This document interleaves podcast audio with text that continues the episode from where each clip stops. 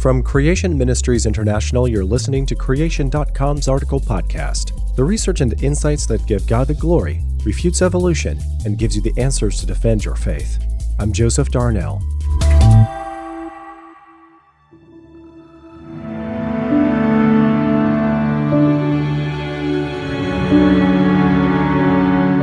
Word rest mentioned in Hebrews 4 1 through 11 has been used by a number of progressive creationists as evidence that the Bible can be reconciled with the billions of years postulated by evolutionists and uniformitarians.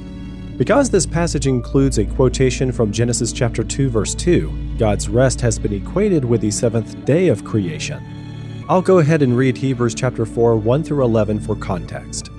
Therefore, while the promise of entering his rest still stands, let us fear lest any of you should seem to have failed to reach it. For good news came to us just as to them, but the message they heard did not benefit them, because they were united by faith with those who listened. For we who have believed enter that rest, as he said, As I swore in my wrath, they shall enter my rest. Although his works were finished from the foundation of the world. For he has somewhere spoken of the seventh day in this way and God rested on the seventh day from all his works. And again in this passage he said, They shall not enter my rest. Since therefore it remains for some to enter it, and those who formerly received the good news failed to enter because of disobedience, again he appoints a certain day, today, saying through David so long afterward, in the words already quoted, Today, if you hear my voice, do not harden your hearts. For if Joshua had given them rest, God would have spoken of another day later on. So then, there remains a Sabbath day of rest for the people of God, for whoever has entered God's rest has also rested from his works as God did from his. Let us therefore strive to enter that rest, so that no one may fall from the same sort of disobedience. Considering God has been resting from his creative work since the time of creation, it is argued that the seventh day is still continuing and is therefore not a 24 hour day. These same progressive creationists then argue that if the seventh day was not a literal 24 hour day, then the other six days are also not 24 hour days. However, this argument is based on faulty exegesis, a total neglect of the historical and literary context, and is therefore fundamentally flawed.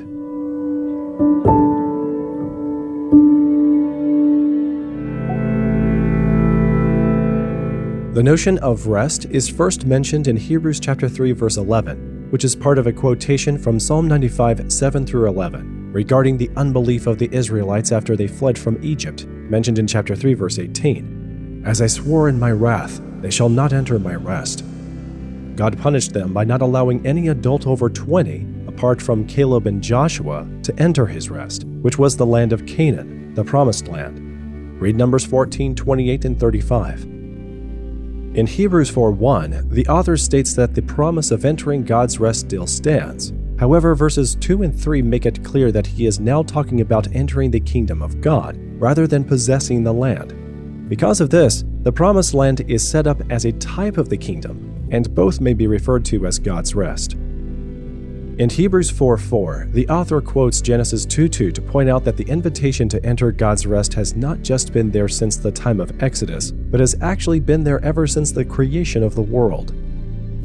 The Greek word translated rested is an aorist active indicative verb, the same word used in the Septuagint's translation of Genesis 2 2 to render another Hebrew word a vav consecutive imperfect.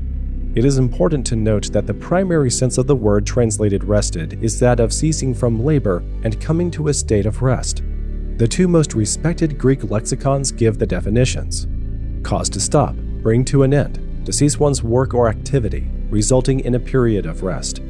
The Hebrew word also has a similar meaning cease, desist, rest or cease, stop, and stop working and the exact same form of the verb is translated as stopped in Joshua chapter 5 verse 12 and Job 32 1. Note also the prepositional phrase from all his work. God did not simply stop or rest. He stopped or rested from all his work. In biblical Greek, the aorist tense is generally used to refer to an event without actually saying anything specific about its nature or duration. However, in the indicative mood, the aorist usually indicates past time. Therefore, based on the grammar of Genesis 2 2 and Hebrews chapter 4 verse 4, all that can be said for sure about this rest is that God rested on the seventh day, which was in the past. It is not possible to determine from the grammar alone how long this rest lasted or whether it is still in progress. The specific nature of this rest must be determined from the context. Since God ceased from all his creative work in the past and has not created again, it is fair to conclude that God is still resting from his creative work. Note, however, that the aorist indicative can have an ingressive sense, that is, the focus is on the beginning of the action or an entrance into a state. Given that God is still resting from his creative work, the author of Hebrews and the translators of the Septuagint appear to be focusing on the fact that on the seventh day, God began to rest. Note also that the Hebrew word, a vav consecutive imperfect, can have a similar meaning. Therefore, God's rest should be viewed as a long period of time beginning with the seventh day of creation, not as equivalent to the seventh day. Note also that this reference to creation confirms that the author has gone beyond the events of the Exodus and that the kingdom of God is now in view. We'll continue exploring the meaning of God's rest right after a short break.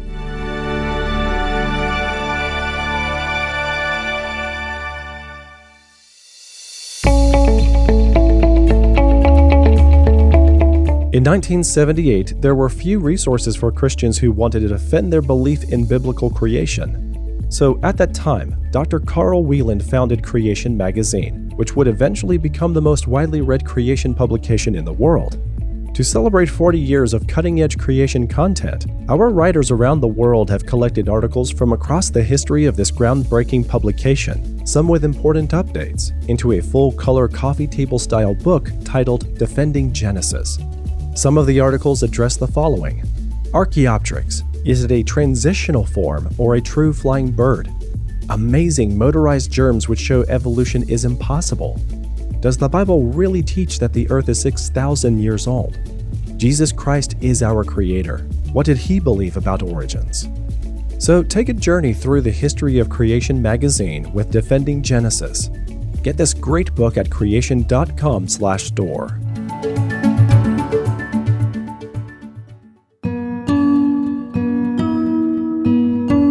Hebrews chapter 4 verse 3 makes it clear that those who believe will enter God's rest, and this concept is picked up again in verses 9 through 11. Verse 10 contains a couple of important grammatical features, but regrettably this verse is often poorly translated in English versions. The first element of interest is the relationship in the wording, especially in regard to their timing. The word for rest is an aorist active indicative denoting an action, or the beginning of an action in past time. Another is an aorist active participle and therefore inherits its timing from the main verb. This is highlighted in the New American Standard Bible's translation. For the one who has entered his rest has himself also rested from his works, as God from his. This rendering is certainly the most accurate reflection of the timing of entering and resting. The other grammatical feature is the inclusion of the word did in the second clause. Although the word did is not actually in the text itself, as indicated by the italics of the King James Version, it rightly belongs there. The supply of an understood verb is a common occurrence in Greek. This phenomenon is known as an ellipsis and often occurs when clauses are conjuncted. The missing verb in the second clause is understood by the same verb as in the first clause. In this case, the understood verb is, as we noted earlier, an aorist active indicative denoting an action, or beginning of an action in the past time. Translations such as the New International Version, New American Standard Bible, New Revised Standard Version, Revised Standard Version, and New King James Version are correct in rendering it as just as God did from His. Again, this is an understood word, not an added word. Greek and English have very different grammars, so a literal word for word translation is often not a very accurate one, and in some cases, not even possible. Here's where it gets interesting. In light of this, verse 10 would best be translated For anyone who has entered God's rest has also rested from his work, just as God did from his. People who believe will enter God's rest and cease to do their own work just as God ceased to do his. This does not mean that God has been idle, since Jesus Christ, who is fully God and fully man, continuously upholds his creation. See Colossians 1:16 through 17. And Jesus stated that his Father is working. Read John 5:17. Rather, the completion of creation marks the end of a magnificent whole. Leon Morris writes, There was nothing to add to what God had done, and he entered a rest from creating, a rest marked by the knowledge that everything that he had made was very good. So we should think of the rest as something like the satisfaction that comes from accomplishment, from the completion of a task, from the exercise of creativity. There is also a sense in which entering the kingdom of God implies a ceasing from one's own work and resting securely on what Christ has done. Indeed, Jesus himself spoke about rest for the souls of men. I'll read Matthew 11, verses 28 through 30. Come to me, all who labor and are heavy laden, and I will give you rest. Take my yoke upon you and learn from me, for I am gentle and lowly in heart, and you will find rest for your souls. For my yoke is easy and my burden is light.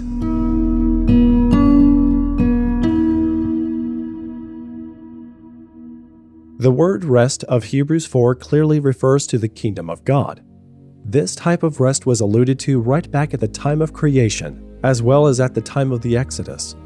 Nowhere in the text is it equated with the seventh day of creation, nor is there any grammatical or contextual data suggesting any such equation. Thus, the progressive creationists' claim that the seventh day of creation is still continuing is without any exegetical foundation whatsoever, making it a worthless argument for non literal creation days.